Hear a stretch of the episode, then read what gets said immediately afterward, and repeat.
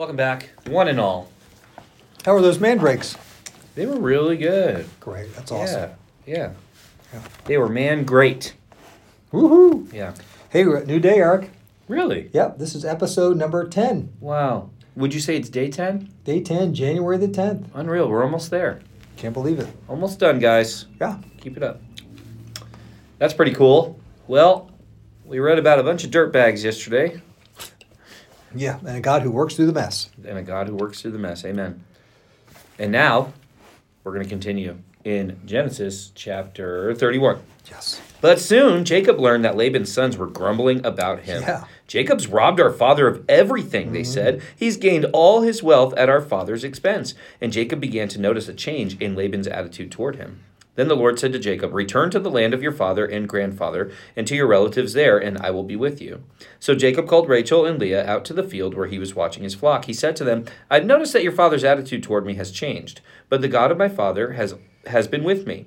You know how hard I've worked for your father, but he has cheated me, changing my wages ten times. But God has not allowed him to do me any any harm, for he said, The speckled animals will be your wages. The whole flock began to produce speckled young, and when he changed his mind, he said, The striped animals will be your wages. Then the whole flock produced striped young. In this way, God has taken your father's animals and given them to me.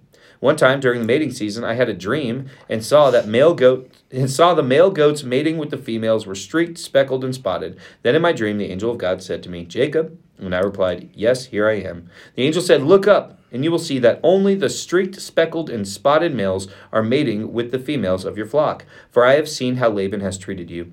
I am the God who appeared to you at Bethel, the place where you anointed the pillar of stone and made your vow to me. Now get ready and leave this country and return to the land of your birth. I would just say um, mating goats is not an image I want to Really? thinking about. That's not the dream you want. Mating you goats. don't want to have a dream about Definitely goats not. mating. Definitely not. You know what? I'm just going to finish these last two paragraphs. Please. It's right there. Rachel and Leah responded, That's fine with us. We won't inherit our, any of our father's wealth anyway. He's reduced our rights to those of foreign women. After he sold us, he wasted the money you paid him for us. All the wealth God has given you from our father legally belongs to us and our children. So go ahead and do whatever God has told you. Hmm. So Jacob put his wives and children, children, children, children on camels and drove all his livestock in front of him. He packed all the belongings he had acquired in Padan Aram and set out for the land of Canaan, where his father Isaac lived. At the time they left, Laban was some distance away shearing his sheep. Rachel stole her father's household idols and took them with her. Jacob outwitted Laban the Aramean and set out secretly and never told Laban they were leaving. So Jacob took all his possessions with him and crossed the Euphrates River, heading for the hill country of Gilead. Three days later, Laban was told that Jacob had fled. So he gathered a group of his relatives, set out in hot pursuit. He caught up with Jacob seven days later in the hill country of Gilead. But the pre- previous night, God had appeared to Laban the Aramean in a dream and told him, I'm warning you, leave Jacob alone. Well, Laban got up with Jacob as he camped in the hill country of Gilead, and he set up his camp not far from Jacob's. What do you mean by deceiving me like this? Laban demanded. How dare, how dare, dare you drag my daughters away like prisoners of war? Why did you slip away secretly? Why did you deceive me? And why didn't you say you wanted to leave? I would have given you a farewell feast. Yeah. With singing and music accompanied by tambourines and harps. Oh. Yeah, why not? Why didn't you let me kiss my daughters and grandchildren? I'll throw the kids in there and tell them goodbye.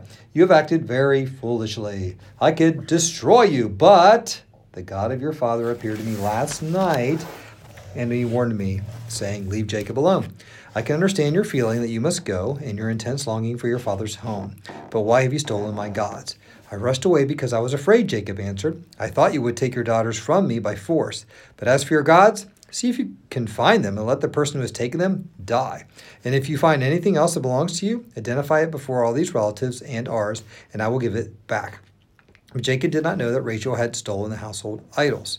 Laban went first into Jacob's tent to search there, then into Leah's, and then the tents of the two servant wives. But he found nothing. Finally, he went into Rachel's tent. For Rachel had taken the household idols and hidden them in her camel's saddle, and now she was sitting on them.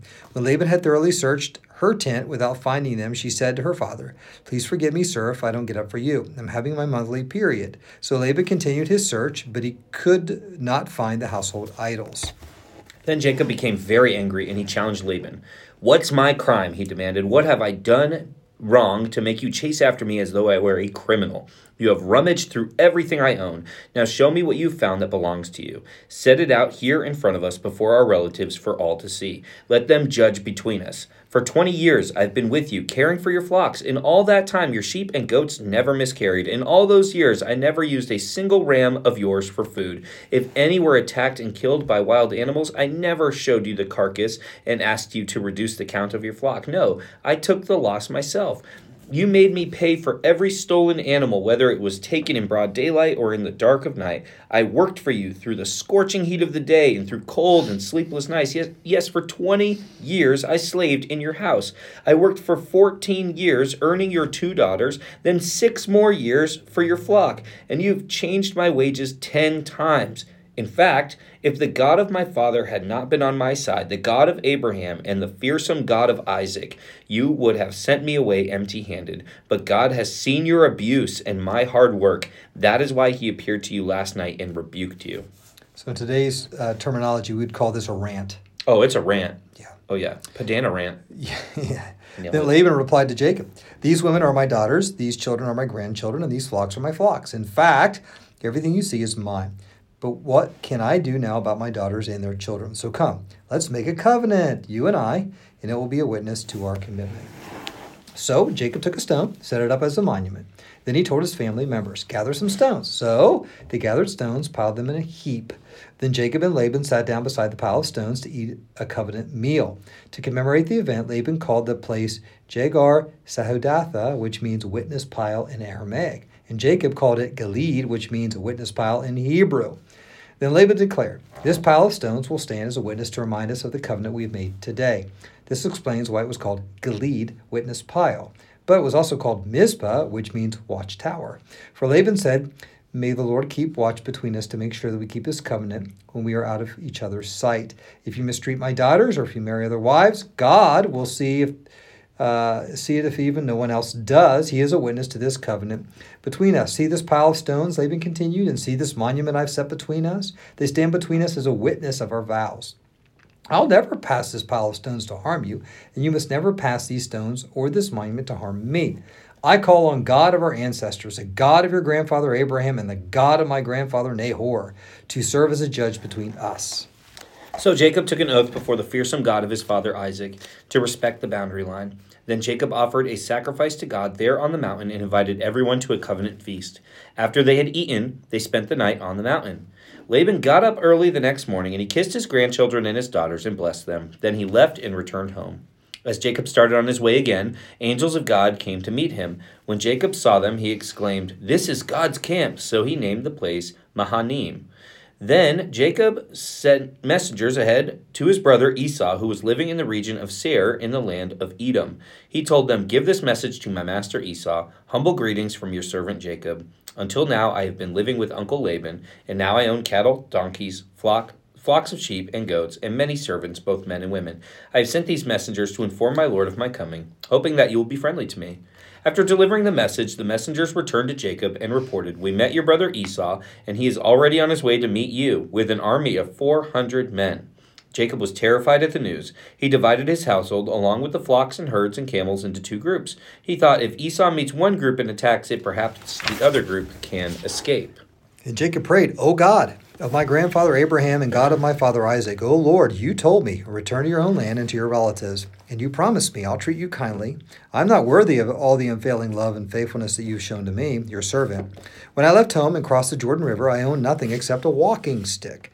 Now my household fills two large camps. O Lord, please rescue me from the hand of my brother Esau. I am afraid that he is coming to attack me along with my wives and children. But you promise me I'll surely treat you kindly, and I'll multiply your descendants until they become as numerous as the sand along the seashore, too many to count. Jacob stayed where he was for the night. Then he selected these gifts from his possessions to present to his brother Esau 200 female goats, 20 male goats, 20 ewes, 20 rams, 30 female camels with their young, 40 cows, 10 bulls, 20 female donkeys, and 10 male donkeys. He divided these animals into herds and assigned each to different servants. Then he told his servants, Go ahead with me to the animals, but uh, keep some distance between the herds. He gave these instructions to the men leading the first group. When my brother Esau meets you, he will ask, Whose servants are you? Where are you going? Who owns these animals? You must reply, They belong to your servant Jacob, but they're a gift for his master Esau. Look, he is coming right behind us. Jacob gave the same instructions to the second and third herdsmen, to all who followed behind the herds. You must say the same thing to Esau when you meet him, and be sure to say, Look, your servant Jacob is right behind us. Jacob thought, I will try to appease him by sending gifts ahead of me. When I see him in person, perhaps he will be friendly to me. So the gifts were sent on ahead, while Jacob himself spent the night in the camp. Very good.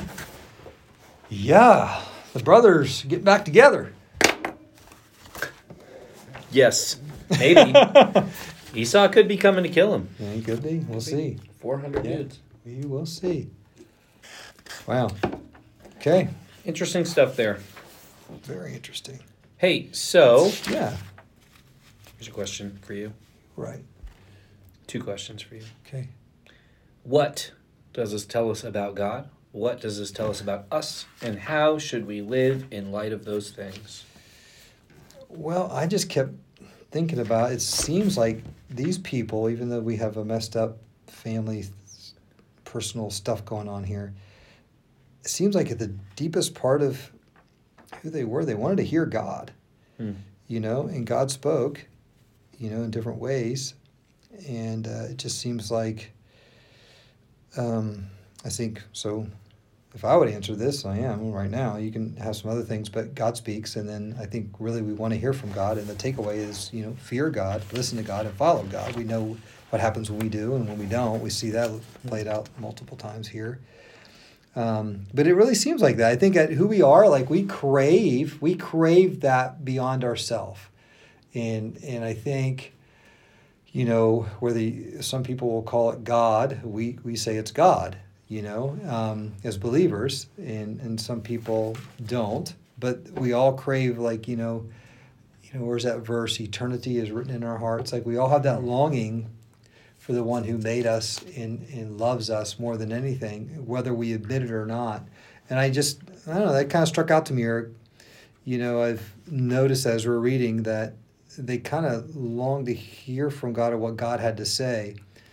You know, like the one, um, Rachel, Rachel and Leah uh, responded, they said, go ahead and do whatever God has told you. Hmm. You know, so they had a value of what God was saying. They valued that, and I think we should definitely do that as well. That's why we have the Word and reading the Word, and we encourage you to follow follow it and obey it, live by it. So, I think we're a lot more uh, apt to follow God, like what they were saying, because they knew that God was the source of all the blessings in Jacob's life.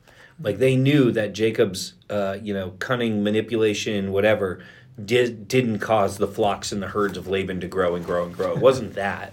It was God. They knew that God was the source of that. We are so much more apt to listen to the voice of God and obey the voice of God in our lives when we recognize what He's done already for us. And God has a track record. Whether you know it or not, God has a track record in your life. He has consistently blessed you. He's blessed you with the right people in your life. He's blessed you uh, through the gospel. He's blessed you. Even the hardest life, God has blessed you by giving you life. God has blessed you. And so He has a track record. And the, the more we recognize that, the more apt we are to embrace it. And the more we embrace it, the more we can be blessed by God. So it's cyclical and it keeps going. And we see that in the life of Jacob. I think another thing that we see in the life of Jacob is that God really desires us to have peace with people.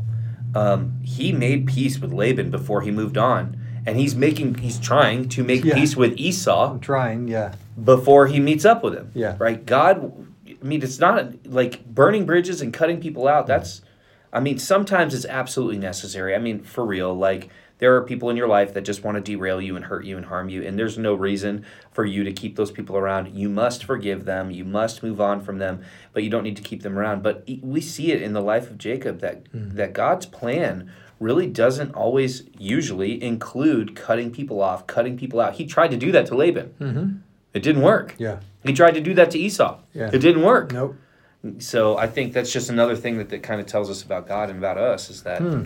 you know God wants us to honor each other, to love each other, and this Mm-hmm. is such a an interesting way to look at it. So different from our world today, but really, is it like, you know, is is how is your relationship with your with your siblings? How is your relationship with people who have hurt you, harmed you, taken advantage of you? You know, so Yeah, and just being open to the steps that God has for you to to forgive them, mm-hmm. definitely, first of all, and then maybe potentially reconcile with them. could be.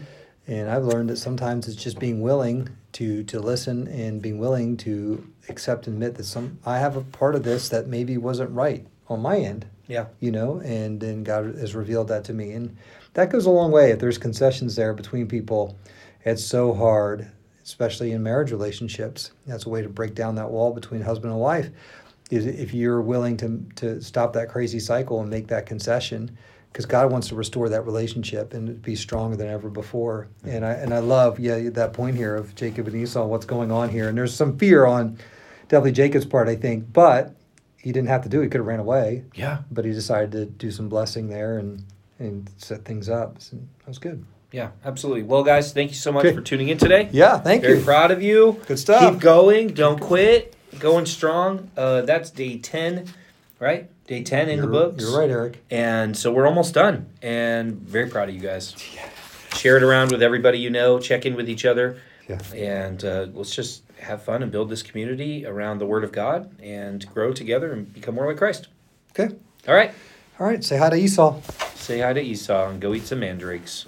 Sounds good. Bye.